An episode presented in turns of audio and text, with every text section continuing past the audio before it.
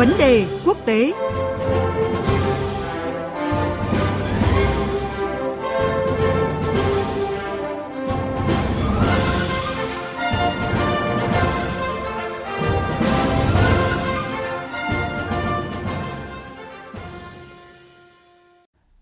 Thưa quý vị và các bạn, chỉ còn hai ngày nữa, gần 50 triệu cử tri Pháp sẽ tham gia cuộc bầu cử tổng thống ở nước này.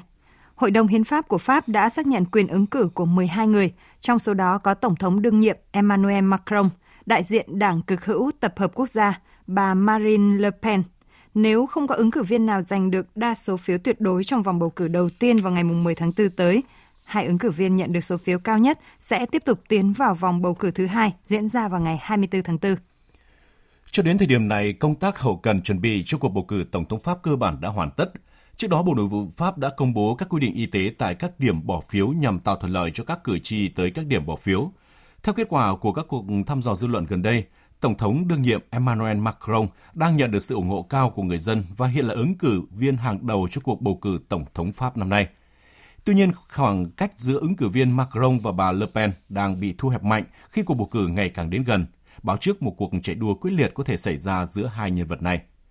Cuộc bầu cử Tổng thống Pháp năm nay liệu có những bất ngờ và người dân Pháp kỳ vọng gì vào cuộc bầu cử lần này? Ngay bây giờ, mời quý vị và các bạn đến với những phân tích của phóng viên Quang Dũng, thường trú Đài tiếng nói Việt Nam tại Pháp. Và bây giờ thì xin mời biên tập viên Quỳnh Hoa. Xin chào phóng viên Quang Dũng. Xin chào biên tập viên Quỳnh Hoa, xin kính chào quý vị thính giả. Thưa anh, ở cuộc đua trở thành chủ nhân của Điện Elysee năm nay có những điểm đáng chú ý gì? Vâng, điểm đáng chú ý nhất đó là cuộc bầu cử Tổng thống Pháp năm 2022 thì diễn ra trong một bối cảnh vô cùng đặc biệt. Có thể nói là chưa từng có trong lịch sử của nền chính trị Pháp. Đầu tiên đó là tác động của đại dịch Covid-19.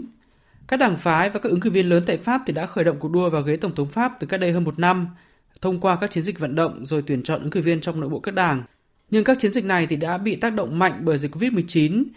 Đại dịch lớn nhất từ hơn một thế kỷ qua thì khiến các ứng cử viên bị hạn chế rất nhiều cơ hội tiếp xúc với các cử tri. Rất nhiều ứng cử viên đã phải tiến hành tranh cử qua hình thức trực tuyến. Trong một thời gian dài thì các vấn đề về Covid-19, về y tế thì đã chi phối quá nhiều chương trình tranh cử của các ứng cử viên. Nhưng Covid-19 thì cũng chưa phải là tất cả. Ngay sau khi đại dịch Covid-19 suy giảm thì cuộc chiến tại Ukraine bùng nổ vào ngày 24 tháng 2. Đây là một biến cố địa chính trị lớn nhất tại châu Âu kể từ sau khi kết thúc chiến tranh lạnh và là sự kiện an ninh được đánh giá là thay đổi thời đại tại châu Âu. Cuộc chiến này thì một lần nữa chi phối toàn bộ các chiến dịch tranh cử của các ứng cử viên, thu hút hầu như toàn bộ mối quan tâm của dân chúng Pháp trong cả tháng 3 năm 2022 và làm thay đổi một cách căn bản cán cân lực lượng giữa các ứng cử viên. Từ chỗ là một ứng cử viên bị hoài nghi thì đương kim tổng thống Pháp ông Emmanuel Macron đã bứt phá mạnh mẽ nhờ tạo dựng được hình ảnh là một tổng tư lệnh quân đội, một lãnh đạo thời chiến nhiều kinh nghiệm. Tuy nhiên thì cũng chính cuộc chiến này và hệ lụy trực tiếp mà nó mang lại đó là sự gia tăng vật giá rồi nguy cơ khủng hoảng năng lượng thì lại khiến nhiều ứng cử viên khác có cơ hội tận dụng để làm vũ khí tấn công ngược lại ông Macron và tạo nên một kịch bản mà càng sát đến ngày bầu cử thì càng có khả năng diễn biến khó lường. Trong số 12 ứng cử viên tham gia cuộc bầu cử Tổng thống Pháp lần này, Tổng thống đương nhiệm Emmanuel Macron được đánh giá là gương mặt sáng giá khi nhận được sự ủng hộ cao của cử tri trong các cuộc thăm dò dư luận gần đây. Liệu cuộc bầu cử này đã biết trước kết quả hay à, sẽ có những bất ngờ thưa anh? Nếu như câu hỏi này được đặt ra cách đây khoảng 3 tuần thì có lẽ là hầu như tất cả sẽ không ngần ngại trả lời rằng là cuộc bầu cử tổng thống Pháp năm nay sẽ không thể có bất ngờ.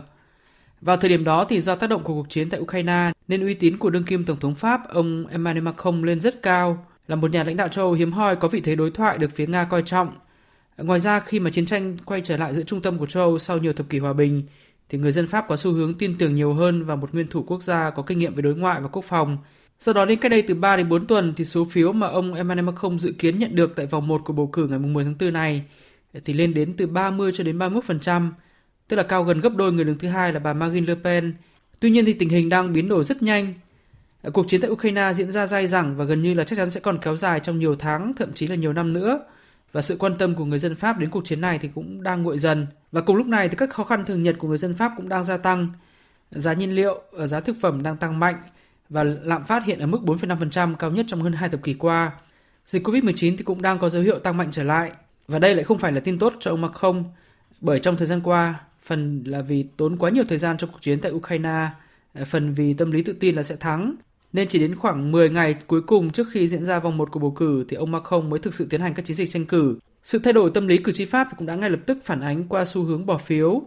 số lượng cử tri đi bầu cũng sẽ cao hơn dự đoán trước đó, tức là mức khoảng từ 72 cho đến 73%, Và khi mà các cử tri đi bầu càng đông thì những ứng cử viên đã có nền tảng cử tri vững chắc thì sẽ có lợi thế. Trong cuộc thăm dò dư luận mới nhất do các hãng Ipsos Sopra Steria thực hiện ngày 7 tháng 4, thì cách biệt giữa ông Emmanuel Macron và bà Marine Le Pen đã bị thu hẹp đáng kể. Ông Macron hiện chỉ còn được dự đoán là sẽ giành khoảng 26% phiếu bầu trong vòng 1,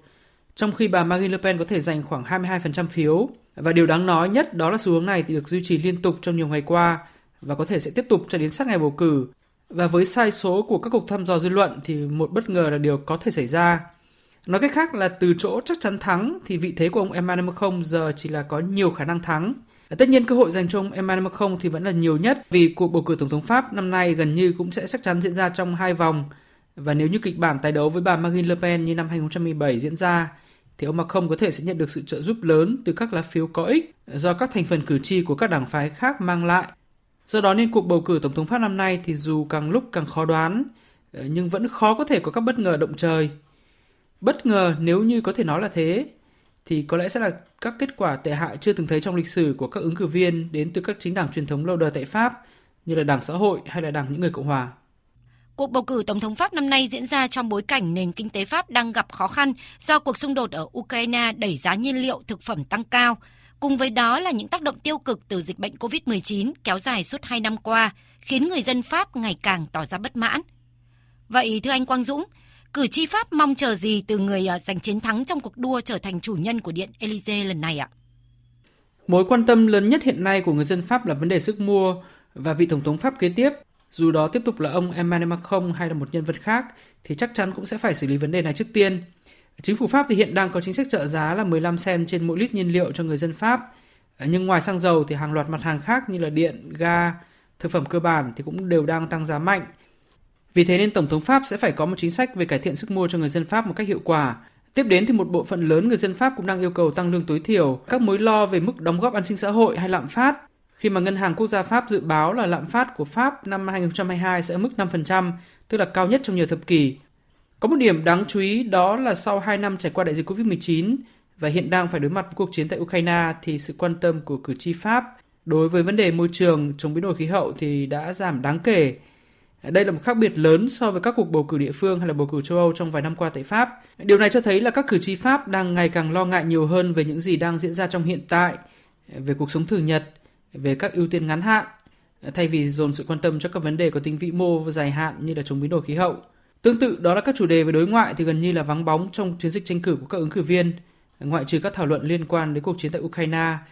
Ở một khía cạnh nào đó thì đây cũng là một biểu hiện của một xã hội đang phải trải qua quá nhiều biến động và phải đối mặt với một tương lai không chắc chắn. Xin cảm ơn phóng viên Quang Dũng với những phân tích vừa rồi.